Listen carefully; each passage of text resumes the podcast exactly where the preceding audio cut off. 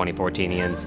If you're like me, you're always looking for the next cool sci fi, cli fi adventure.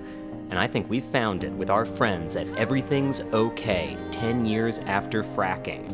It's a new web series coming soon, but you can check them out right now on their Facebook and Kickstarter pages, where you get to meet some of their memorable characters, including the head of Orson Welles. That's right, the head of Orson Welles. Find out more on Facebook and Kickstarter. Their website is everythingsokshow.com. That's everything with an S, okshow.com. And now, back to 2064. Welcome back to Capture. We're so glad you're here to capture your day.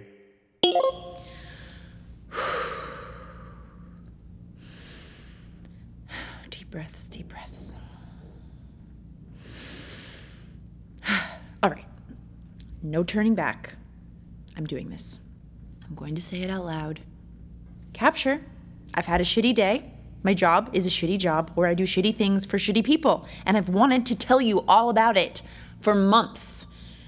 But no, I have this shitty new security clearance, and that means I can't discuss shit, not even with myself. I'm literally forbidden from speaking aloud about my job unless I'm in a calm, secure bunker or working over a secure cloud connection. Shit. Does it feel good to get that off my chest? Just. What was that? Galileo? Was that you? You're freaking yourself out, Opal. Which which is understandable. Orchestrating the corporate takeover of America can make you a little paranoid. You start seeing conspiracies everywhere. Like like for example, I thought Jeb was trying to make some big passive aggressive point about cleanliness in the apartment, and then I realized he'd actually just moved out. You'd think I would have noticed that, right? One of my roommates moving out, but I'm spending 14, 15 hours a day in the cloud now. Even more since we started this whole Rebola scare. It's not easy keeping people panicked, especially when it's also your job to keep them distracted, blissfully transacting and consuming their way through the cloud. I mean, that's why Rebola is so genius. It's terrifying, communicable through medium sneezes and mild sweating, and the only way to stay safe is to quarantine yourself. Or better yet, corporate quarantine. What is corporate quarantine? So glad you asked. CQ is a totally voluntary program where your corporation tells its employees to stay healthy by staying home and working in the cloud. And the best part for you? No more pesky commute to get in between your productive day at work and a relaxing recreational evening at home in the cloud. It's win win. For us, at least. Hmm. I got a raise for that. Not that I have anything to spend that money on, or any time to spend it. This is the first break I've had all day, and I'm spending it in Jeb's old room because HR can hear everything I say in my room. This is probably the first time anyone's been in here since he left. You know, I can't believe I didn't think of this sooner. It's so peaceful in here.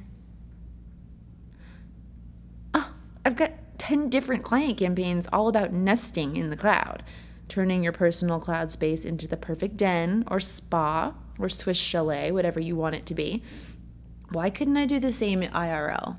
Get some real wood furniture in here, maybe a hand stitched carpet. This could be my nest. My mental quarantine from corporate quarantine. Yes, capture. I can see it now. Capture complete.